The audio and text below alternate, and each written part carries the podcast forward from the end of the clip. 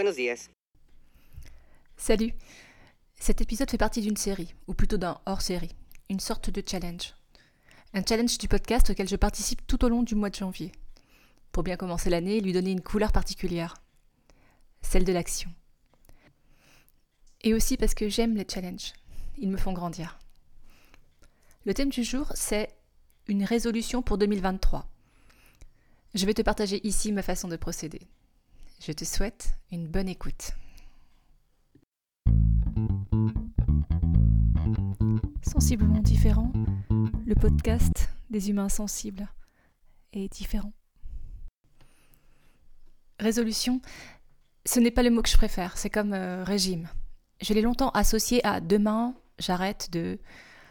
L'arrêt de, la privation de ou l'obligation de résonne en moi comme une privation de liberté. Dans mon histoire, cela fait sens. Entre rapport à l'autorité, puissance et enfermement. Et puis ça me renvoie à la peur de manquer, ou de ne pas être à la hauteur, ou de me décevoir. Si je tire le fil des peurs sous-jacentes, c'est la rigidité que j'associe à l'expression qui me fait frémir. Alors, pour faire simple, je ne prends jamais de résolution. L'idée même est chez moi contre-productive. Si je pense à ne pas faire quelque chose, alors je pense automatiquement à ce quelque chose, voire en mode focus.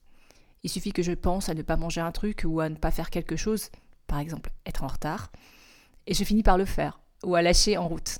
Mon cerveau s'embrouille, je tombe dans une faille spatio-temporelle.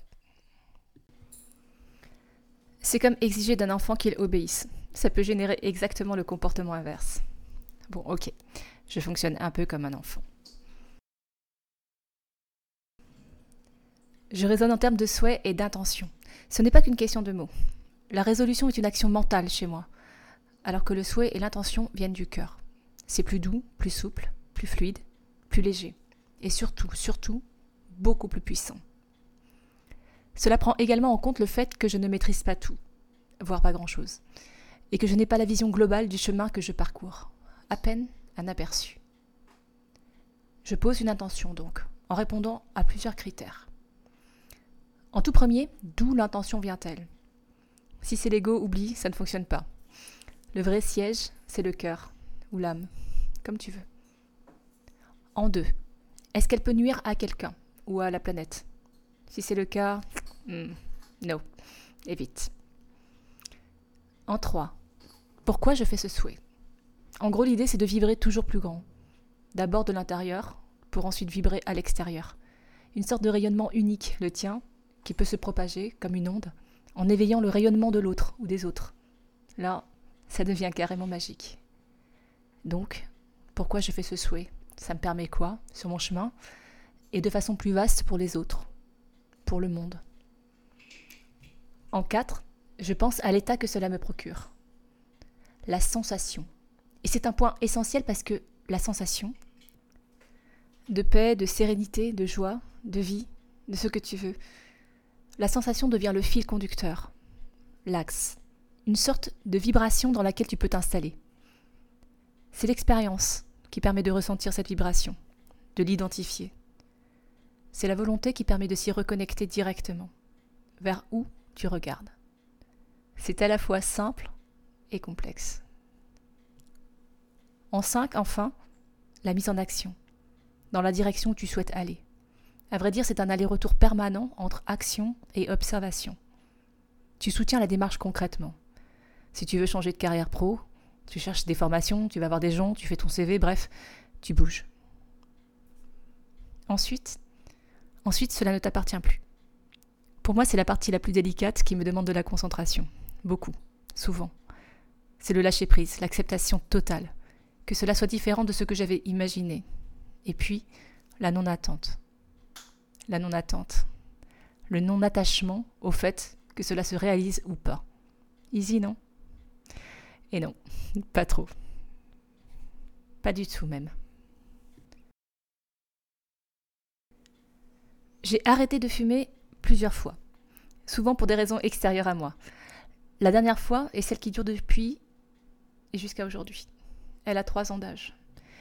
J'ai arrêté de fumer sans être extérieure, enfin du moins pas d'aide humaine, sans changement d'humeur ou de prise de poids. Mes enfants m'avaient mis la pression parce que ça les mettait vraiment en colère. Comme ils sont nombreux, ça faisait un peu pression de groupe. L'élément déclencheur, ça n'a pas été la santé ou la peur, ou la thune. C'est la planète. La pollution engendrée par les mégots. Alors, j'ai fait exactement comme ça. J'ai demandé à l'univers, ou je ne sais quoi, appelle ça comme tu veux, d'arrêter de fumer. Et au fur et à mesure, le goût m'a dégoûté. Jusqu'à ne plus pouvoir fumer du tout, même en présence de fumeurs. Fin de l'histoire. C'est très bizarre, j'avoue, même en y repensant, surtout en le disant, mais c'est exactement comme ça que ça s'est passé. Je ne vis pas tout de cette façon, loin de là. Et cette anecdote fait figure d'exception, même si ce n'est pas la seule que j'ai vécue avec cette fulgurance. Dans le domaine pro, par exemple, ma transformation est beaucoup plus lente et laborieuse. Petit pas après petit pas. Toujours parsemé de surprises et de prises de conscience.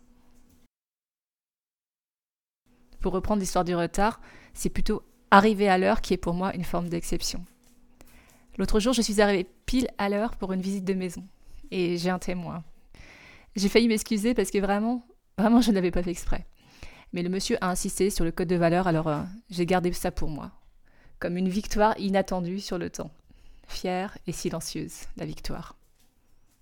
Bref, il semblerait que quand tout est aligné et que le timing est bon, l'impossible devienne possible. Alors au final, pour 2023, qu'est-ce que je souhaite? En réalité, j'observe sortir de terre toutes les graines que je sème depuis 2-3 ans. Mais j'ai fait quelque chose en ce sens dernièrement. J'ai commencé mon grand livre des manifestations. J'ai écrit grand pour ne pas oublier de rêver et de vivre grand. Et j'y inscrit tout ce que je souhaitais pour le futur, plus ou moins proche. Un exemple, oser, chaque fois que l'occasion se présente, tout domaine confondu. Comment faire un livre des manifestations? Je t'en reparlerai dans un autre épisode. Et toi? C'est quoi une résolution pour toi? Vers quoi as-tu envie d'aller en 2023 Qu'est-ce que tu souhaites pour toi-même? Tu peux le partager si tu veux. Je t'invite aujourd'hui à te mettre en action. Pour toi. Si tu as aimé cet épisode, partage-le. Le prochain, Inch'Allah, c'est déjà demain. Je m'appelle Magalidé, je suis un humain, maman quatre fois, thérapeute en kinésiologie, enseignante pendant 20 ans dans tous les sens, chercheuse et amoureuse de la vie, mi-punk, mi-poète. Je t'invite aujourd'hui à cheminer avec moi.